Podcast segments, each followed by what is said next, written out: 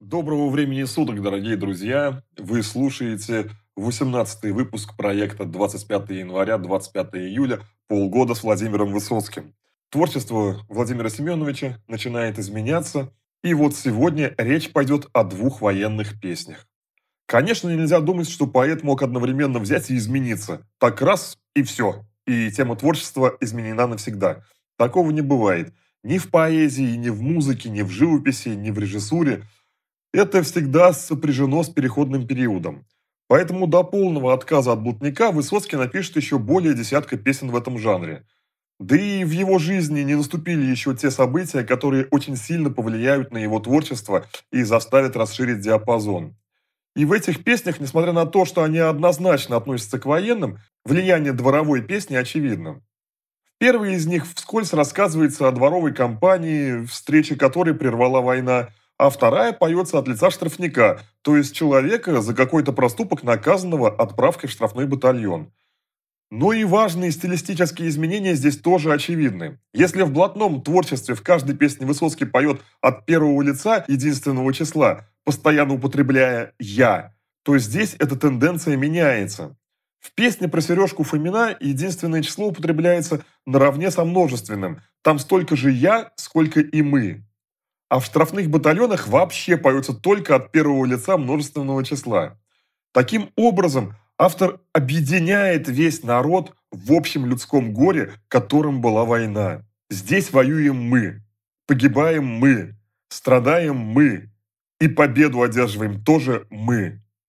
Это «мы» войдет еще в целый ряд военных песен. Все ушли на фронт, который он написал примерно в то же время, и более поздние – мы вращаем землю, песня о конце войны и другие.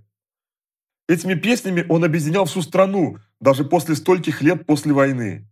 Недаром в 1970 году, отвечая на вопросы анкеты, которую составил рабочий сцены театра на Таганке Анатолий Меньшиков, на вопрос «Ваша любимая песня?» Высоцкий ответил «Вставай, страна огромная». Меньшиков даже обиделся на него сначала и посетовал, что тот хочет шутками отделаться – и Высоцкий смерил его таким взглядом. Я, ну, что ну, ну и что ты написал? Ну, что ты написал? Роден, мыслитель, там Леонид Филатов, допустим, Годар у него был режиссер, которого в фамилии никто не знал, э, Тулус Лотрек, друг, какие-то загадочные имена. А тут, фу, я говорю, песня, вставай, страна огромная. Володь, ну ты чего? Вот тут. Он сказал, ну вот когда у тебя мороз по коже пробежит, когда ты услышишь эту песню, ты меня поймешь. Был прав. Ну, о военном детстве Высоцкого у нас будет повод поговорить во время другой песни.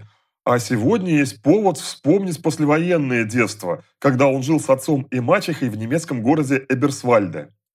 Почти каждый вечер у них в доме собирались другие офицеры военной части.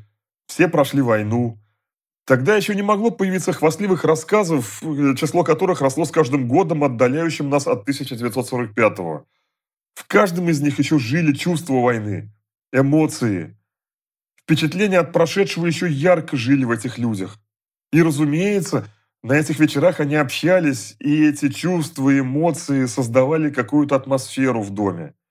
И маленький Володя, вечно торчавший с ними, все это впитывал и вынес с собой во взрослую жизнь.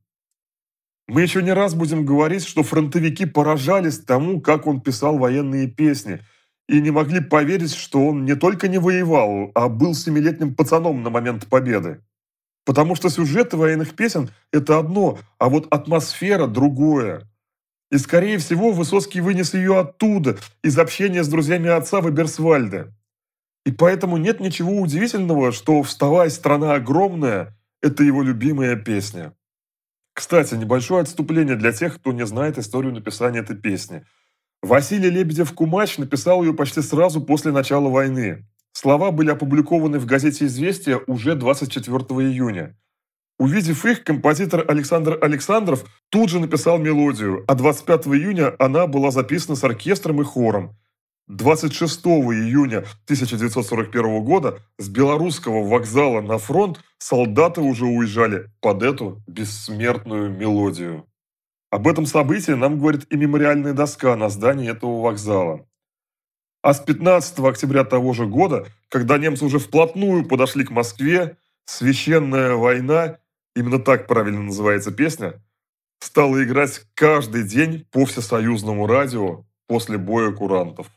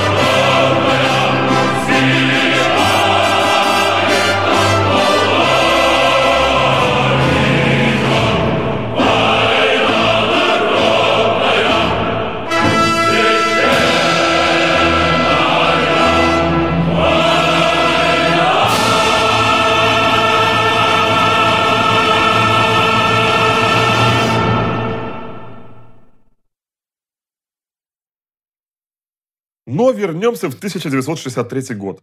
Итак, песня про Сережку Фомина.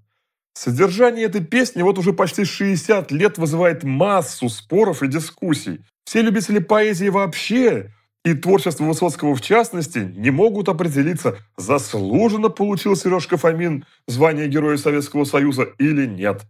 Версий существует как минимум три, и каждый сторонник того или иного предположения выносит массу доводов в защиту своей правоты, но не может разрушить доводов оппонента. Впору уже действительно говорить о литературном феномене Сережки Фомина. Но прежде чем поговорить обо всех этих версиях, давайте разберем то, что может быть непонятно современному слушателю. Известная речь Молотова – это правительственное сообщение, зачитанное председателем Совета народных комиссаров СССР Вячеславом Молотовым 22 июня 1941 года о начале войны граждане и гражданки Советского Союза. Советское правительство и его глава, товарищ Сталин, поручили мне сделать следующее заявление.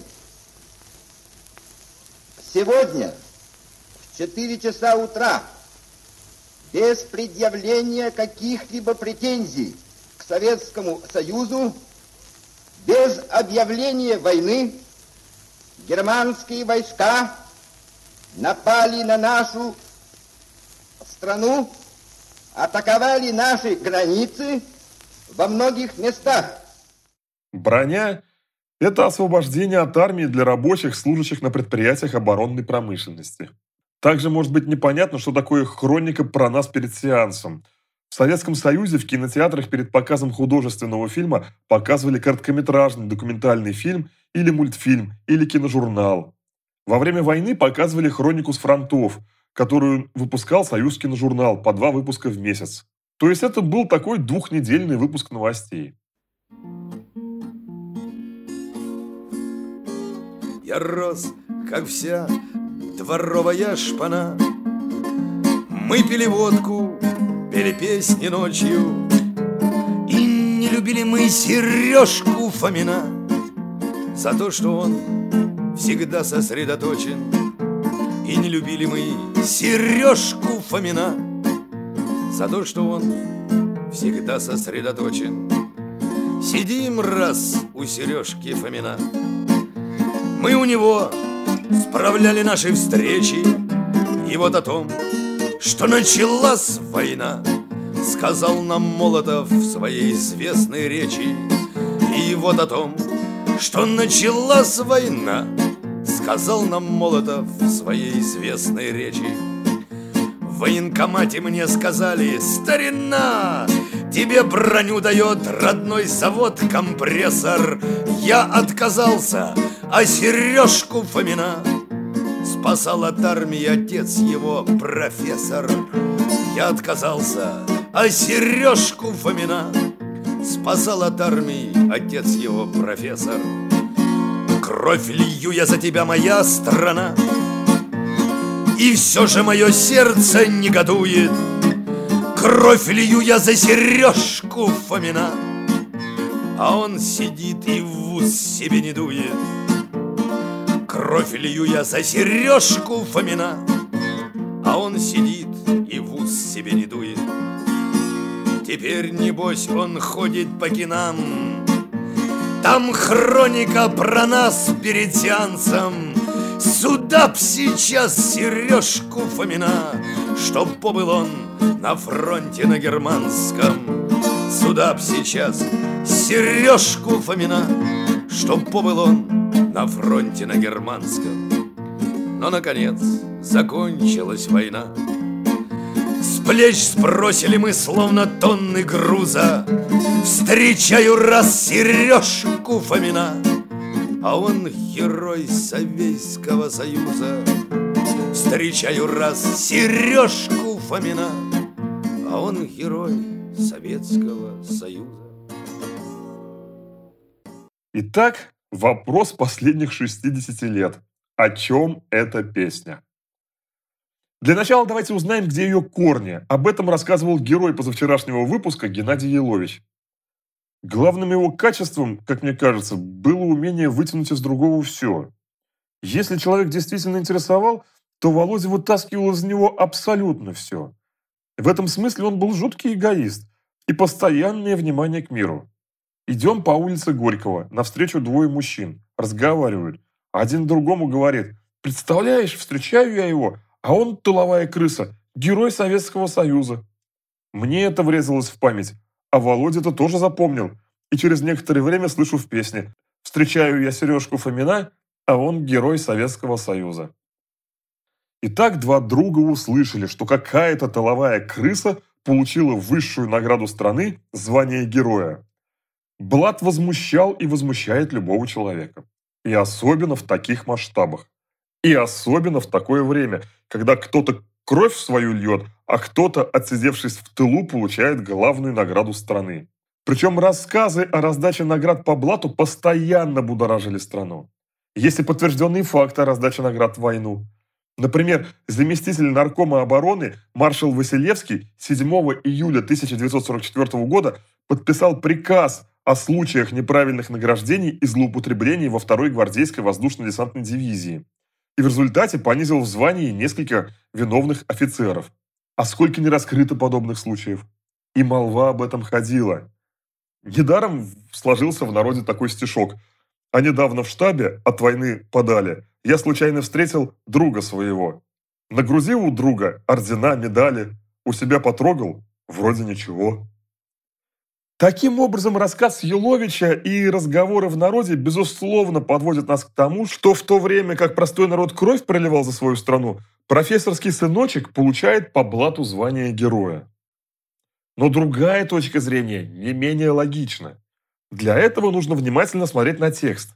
Фомина спасал от армии отец. Спасал, но не указано, спас ли. Поэтому Фомин мог вполне избежать покровительства отца и тоже уйти на фронт.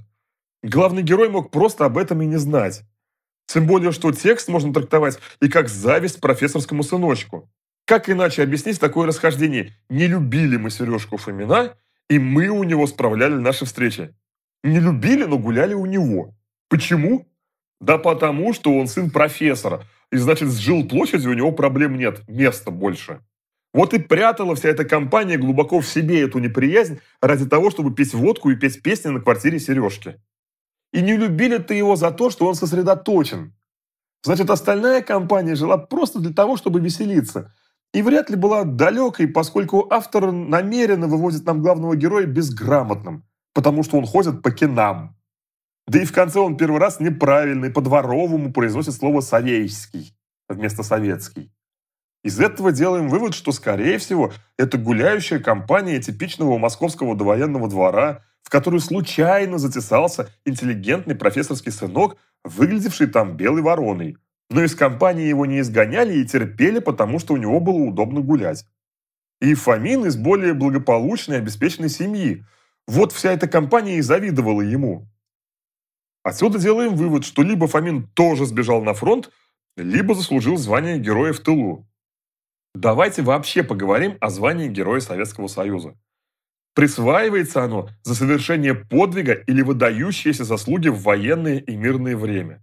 Это звание учреждено 16 апреля 1934 года, а с 1 августа 1939 года был учрежден знак отличия – медаль «Золотая звезда». Первыми героями Советского Союза стали семь летчиков, участвовавших в спасении пассажиров и экипажа парохода «Челюскин». Так медаль номер один имеет летчик Анатолий Лепедевский. Очень интересные бонусы предусматривались для тех, кто неоднократно станет героем. Так, дважды героем в обязательном порядке устанавливался бронзовый бюст у них на родине. А трижды героем в Кремле. 31 декабря 1936 года звание Героя Советского Союза впервые удостоились военные. 17 командиров Красной Армии за боевые действия во время гражданской войны в Испании. На момент начала Великой Отечественной войны звания героев имели 626 человек. И вообще награды раздавали редко, и чуть ли не всех героев страна знала поименно. Вручались награды всегда в Кремле. В первые дни войны эта традиция продолжилась, но быстро стала понятна неудобность этой системы. Ну, во-первых, награждений стало больше, а значит, Михаилу Калинину, а именно он вручал награды, приходилось бы только и делать, что раздавать ордена и медали. И военным не резон мотаться с фронта в Москву и обратно. Поэтому вскоре вручение орденов поручили делать командующим воинских частей. А с 1942 года командующим фронтами разрешили сами им решать, кому вручать ряд орденов и медалей. Но, конечно же, не звание Героя Советского Союза. Утверждение на это звание проходило очень долгий путь согласований – и конечное решение принимал Верховный Совет СССР, который как раз возглавлял в то время Михаил Калинин.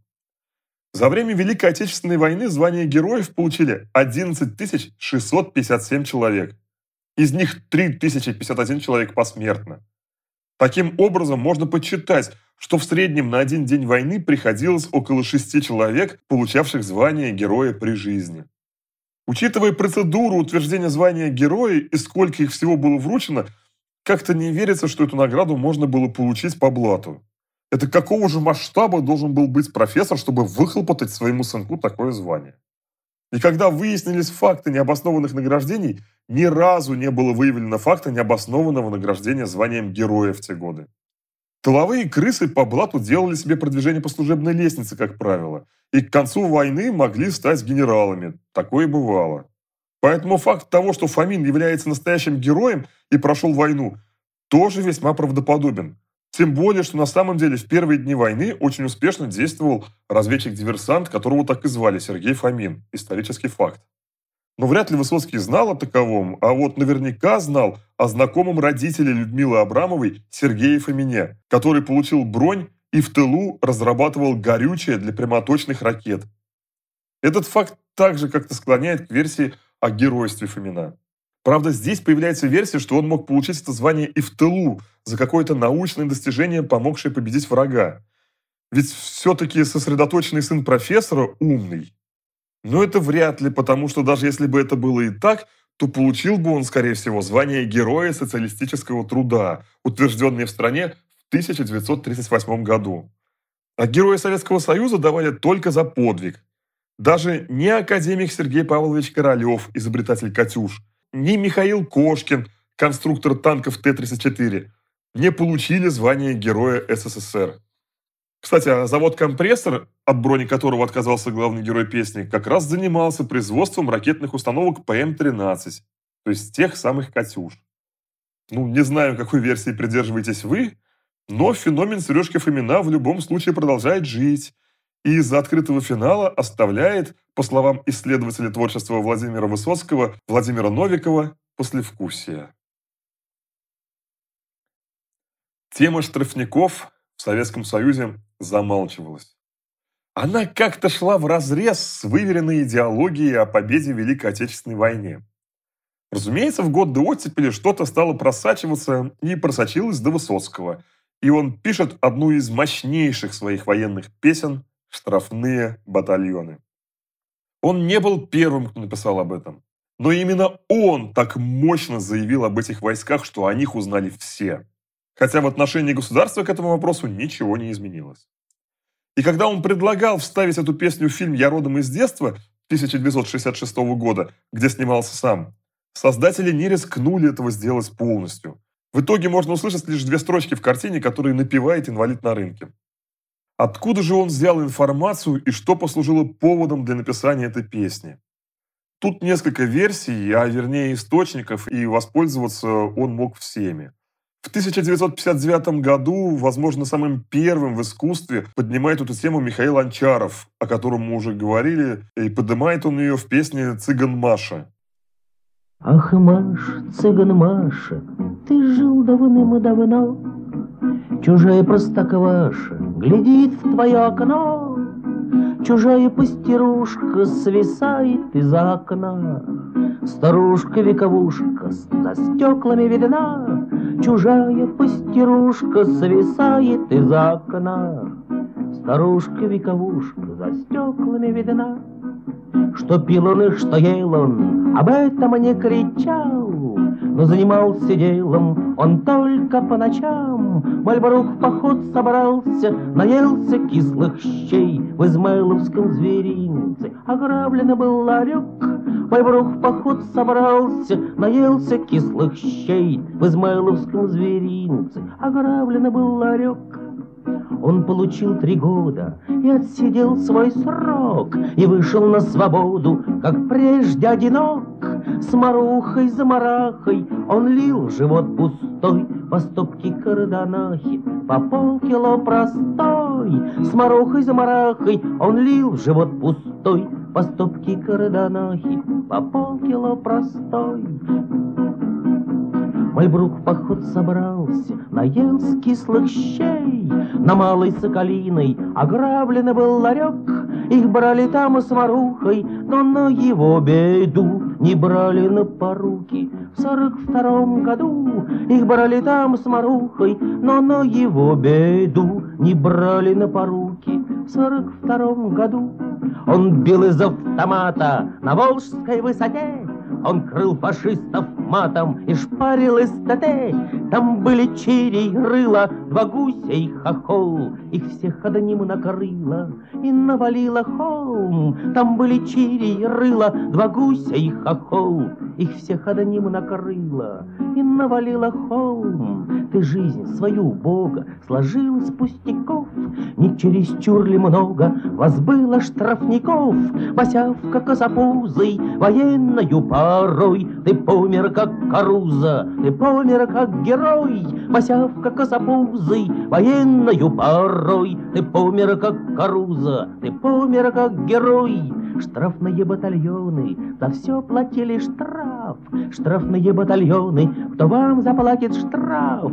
Штрафные батальоны за все платили штраф.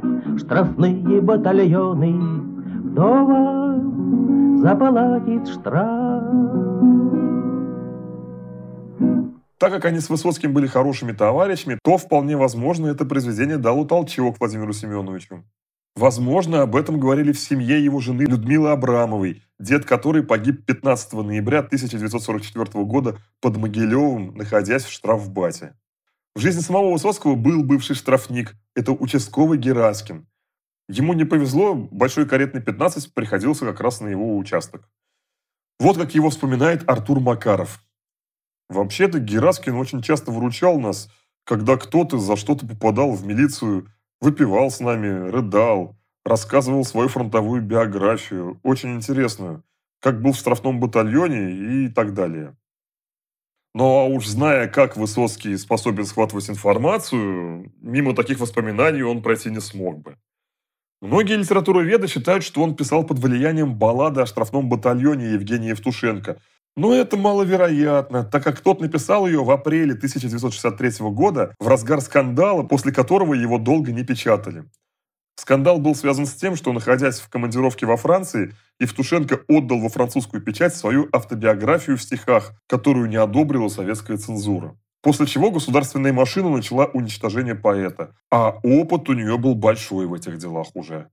Больше всего, как обычно, усердствовал Сергей Михалков – Большой мастер подобной травли, кстати. Он первым стал публиковать стихи Евтушенко в центральной прессе. В эти же дни прошел пленум Совета писателей СССР, где каждый также прошелся по поэту, ну а затем по отработанной схеме все основные СМИ страны травлю поддержали, как всегда основываясь на якобы письмах читателей. После литературной газеты, где все это начиналось, на широкую публику вышла комсомолка. Эта газета тоже в любой травле старалась оказаться в числе первых всегда. Ну а затем цепочкой подключились все остальные, включая и местные издания. Причем, когда травля вроде бы уже стихала, Михалков все никак не мог успокоиться и 4 июня опубликовал свою басню уже в главной газете страны «Правде».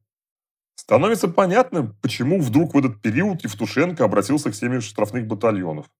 Высоцкий, в принципе, находился в схожей ситуации, но об этом поговорим подробнее в другой день. Итак, источники для написания у него были и без стихотворения Евтушенко. Когда и где он написал песню, показания вновь разнятся и вновь, как из песни наводятся между Всеволодом Абдуловым и Людмилой Абрамовой. Согласно показаниям Абдулова, он ее написал на пачке папирос «Беломор-канал», как всегда очень быстро, по дороге из Риги. А Абрамова утверждает, что песня была написана раньше и впервые исполнена на квартире Володи Акимова. А теперь немного военных терминов и нюансов той войны, чтобы песня стала понятнее. Артобстрел – это массированный артиллерийский огонь по позициям противника перед наступлением пехоты. От успеха артобстрела зависел и успех всей наступательной операции. Он наносил ущерб оборонительным позициям противника, деморализовал их, отчего пехоте легче было выполнять свою задачу. Именно поэтому артиллерия – это бог войны. Кстати, автором этой крылатой фразы является Сталин – 5 мая 1941 года перед выпускниками военных академий Красной Армии он сказал «Артиллерия – бог современной войны».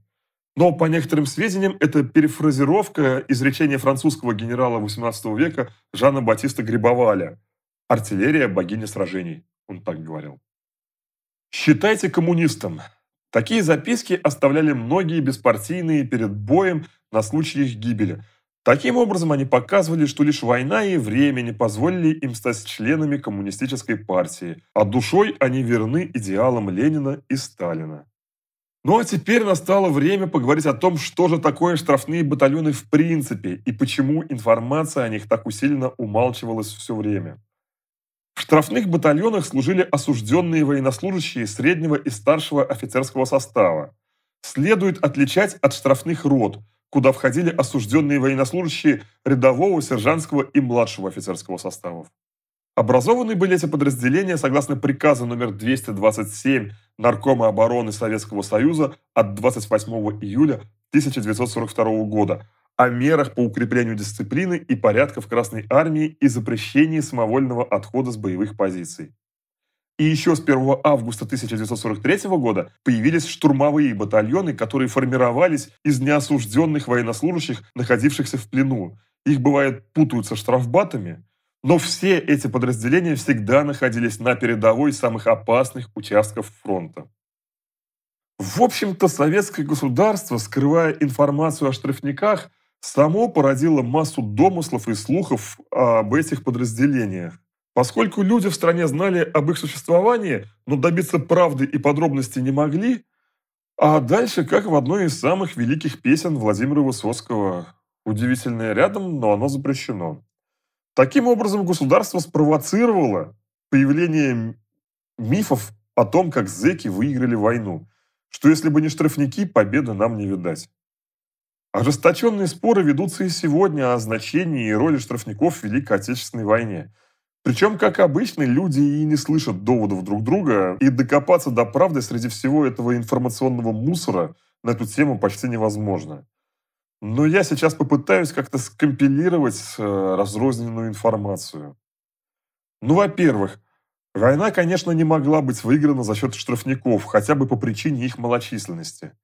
Штрафных рот было за все время войны 1048, а штрафбатов 65. И это было лишь чуть больше 1% от числа всех войск. Причем с 1944 года их количество уменьшалось, ну, возможно, по причине того, что военные действия перешли за границу. Но действовали эти подразделения всегда на переднем крае. Всегда. Но только, конечно, таким количеством они не могли занять всю линию фронта и не оставить место другим подразделениям, как это пытаются представить некоторые, что якобы на переднем крае были только штрафники. Офицерами в штрафных ротах и в штрафных батальонах были рядовые офицеры Красной Армии. Для самих штрафников максимумом было звание сержанта. Причем командовали штрафбатом бывало совсем молодые офицеры, сильно уступающие в боевом опыте своим подчиненным бывшим офицерам. Но командиры штрафбатов имели привилегии, год службы шел за три и повышенное денежное пособие. Кстати, сами штрафники получали по 8 рублей 50 копеек. По тем деньгам это почти ничего. Но статус штрафника был не вечен. В эти роты и батальоны направляли на определенный срок. Чаще всего это было три месяца. Если удавалось выжить, то штрафника восстанавливали в офицерском звании, правда, на один ранг ниже – и отправляли служить в действующие части Красной Армии. У современных псевдопатриотов, мягко говоря, много претензий к этой песне Высоцкого. И опять же из разряда того, что, по мнению автора, штрафники выиграли войну. Ну, что можно сказать этим людям? Этим людям говорить, в принципе, ничего не нужно, поскольку они и не поймут. А вот всем остальным скажем. Высоцкий написал более 400 песен и около тысячи поэтических произведений. Из них военная тема имеет солидный объем, только песен более 40, а стихов еще больше. И из них о штрафных батальонах одна. Поэтому, рассматривая эту песню в контексте общего военного творчества поэта, комментировать, думаю, такие нелепые обвинения просто бессмысленно. Причем эту песню поставили ему упрек с самого начала его травли в 1968 году, Прямо в первой же статье, о чем поет Высоцкий, которую мы будем подробно разбирать в апреле месяце нашего проекта. И смысл был тот же, что, по мнению Высоцкого, войну выиграли штрафники. Вот ощущение, что эти люди и тогда, и сейчас слушали какую-то другую песню, совсем не ту, что мы предлагаем вам послушать сегодня. Ну хоть тресни, нет там оценки роли штрафников в войне в целом. Нету. Есть невероятно переданная атмосфера ожидания атаки. Ожидание атаки теми, кто на передовой, кто первым пойдет в бой. Напряжение ожидания. И это уже во-вторых. Это песня не о конкретных фактах или событиях, или тем более исторической оценке войны, а это песня «Атмосфера». И эту атмосферу не дай бог испытать нам. Но ознакомиться с песней будет весьма полезно. Вот отрывок из выступления Владимира Высоцкого, где он рассказывает о военных песнях. Люди на грани, всегда на грани, всегда за, за секунду или за полшага до смерти. И это тут уже не соврешь. Люди чисты, и поэтому про них всегда интересно писать. Вот о чем эта песня. И в-третьих, в отличие от тех же современных деятелей искусств и их диванных критиков, Высоцкий наиболее точен в описании штрафных батальонов. Он не допускает таких глобальных утрированных неточностей, что тут и там всплывают на экранах телевизоров или из динамиков радиоприемников, где у одних штрафников вообще и не бывало. Кстати, уже даже после смерти Высоцкого, аж в 1983 году, в одной провинциальной николаевской газете один человек, назвавшийся фронтовиком по фамилии Бажаткин, заверил читателей, что ни разу на фронте не только не видел, но даже не слышал о штрафниках. И все это из песенок Высоцкого, который повторял измышления западных голосов. Вот. А у других только штрафники без оружия голыми руками издушили фашизм, потому что по ним сзади стреляли НКВДшники. Ну что одно бред, что другое. Лично я обнаружил только одну неточность, но если их там больше, то это, конечно, последствия информационного вакуума, а никак не специально задуманная автором клевета. Хотя бы потому, что эти огрехи, которые существуют, не так уж и существенны. Ну, например, в песне Высоцкий намекает, что якобы штрафникам не давали водку перед атакой. Хотя напрямую, кстати, об этом и не говорит тоже. Но это не так. На самом деле выдавалась она и им в соответствии с постановлением Государственного комитета обороны от 6 июня 1942 года, согласно которому по 100 грамм в сутки было положено военнослужащим передней линии фронта, ведущим наступательные операции. Вот и вся неправда в этой песне. Во всем остальном Высоцкий точен. Медаль на грудь поймаешь за отвагу. Да, штрафникам были положены только солдатские награды. Это могли быть Орден Славы третьей степени и медали за боевые заслуги и за отвагу. Кстати, награжденный штрафник представлялся к освобождению, так же, как и раненый. Раненого освобождали, так как искупил свою вину кровью. Погибшие же автоматически восстанавливались в звании, и их семьи получали все причитающиеся компенсации на общих основаниях. Поэтому мы не кричим «Ура!». Вот здесь Высоцкий не совсем точен. Миф о том, что штрафникам запрещали кричать «Ура!» за Родину, за Сталина, якобы чтобы они не порочили святые имена, это миф один из самых распространенных. Это не так, никто им не запрещал. Другое дело, что сами штрафники не любили это кричать, поскольку считали, что кто так кричит, пытается выслужиться перед начальством. При этом люди всегда люди, вне зависимости от времени и обстоятельств, и штрафникам на войне было свойственно чувство юмора. Поэтому многим уже известна история, что в одной штрафроте солдаты шли в атаку с криками «За Родину! Заставили!». Кому до ордена, но большинству до вышки. Давайте, во-первых, обратим внимание на то, как мастерски здесь Высоцкий работает со словом, как удачно он подменяет понятия. Ведь вышка – это высшая мера наказания – расстрел. Но понятно, что в данном контексте он имеет в виду гибель в бою. Таким образом, показывая, что отправка в штрафной батальон почти то же, что и высшая мера наказания. И недаром именно большинству до вышки. Большинству. Согласно статистических данных, среднемесячные потери личного состава у штрафников составляли 52%. Но зачем вообще обращать внимание на недалеких слушателей, упрекающих Высоцкого чуть ли не в измене родине этой песни? Когда есть сведения о том, как фронтовики воспринимали это творение. Вот просто парочка из них. Прошедший всю войну дядя Высоцкого Алексей Владимирович который командовал противотанковой батареей, что по опасности сродни штрафбату, а закончил войну начальником штаба артиллерийской бригады, после того, как впервые услышал эту песню, сказал «Это ж надо, как будто Володя воевал». Вскоре с развитием творчества Высоцкого так будут говорить и другие фронтовики. Почти сразу после написания этой песни Владимир Семенович с другом Михаилом Туманишвили уехали в Сибирь подзаработать читали стихи на сцене, каким-то образом поехали они от Калмыцкой филармонии, и произошла какая-то неприятность с финансовой отчетностью, скорее всего, перерасход. Инспектировать их приехал сам директор, фронтовик, прошедший всю войну, очень суровый человек, от которого сразу было видно, добра не жди. И Высоцкий спел «Штрафные батальоны» и песню о звездах. Туманишвили потом рассказывал, «Я тогда впервые увидел, как взрослый, сильный человек может сломаться от Володиных песен. Он сидел и плакал. Здоровый мужик, крепкий, кряжестый. Он сказал, «Ребята, работайте как хотите, вы чудные парни».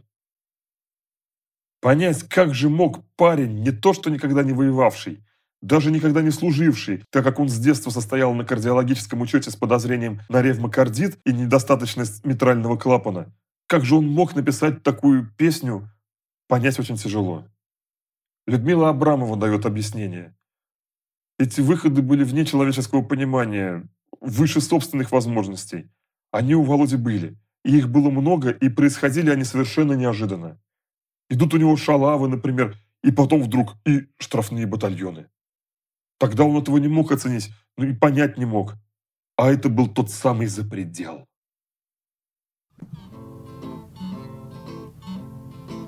Всего лишь час дают на артобстрел. Всего лишь час пехоте передышки. Всего лишь час до самых главных дел. Кому до ордена, ну а кому до вышки. Всего лишь час до самых главных дел Кому до ордена, ну а кому до вышки. За этот час не пишем ни строки. Молись богам войны, артиллеристам Ведь мы ж не просто так, мы штрафники. Нам не писать, считайте коммунистам Ведь мы ж не просто так, мы штрафники. Нам не писать, считайте коммунистам Перед атакой водку, вот мура Свое отпили, мы еще в гражданку Поэтому мы не кричим «Ура!» Со смертью мы играемся в молчанку Поэтому мы не кричим «Ура!» Со смертью мы играемся в молчанку У штрафников один закон, один конец. Кали руби фашистского бродягу И если не поймаешь в грудь свинец Медаль на грудь поймаешь за отвагу и если не поймаешь в грудь свинец, Медаль на грудь поймаешь за отвагу.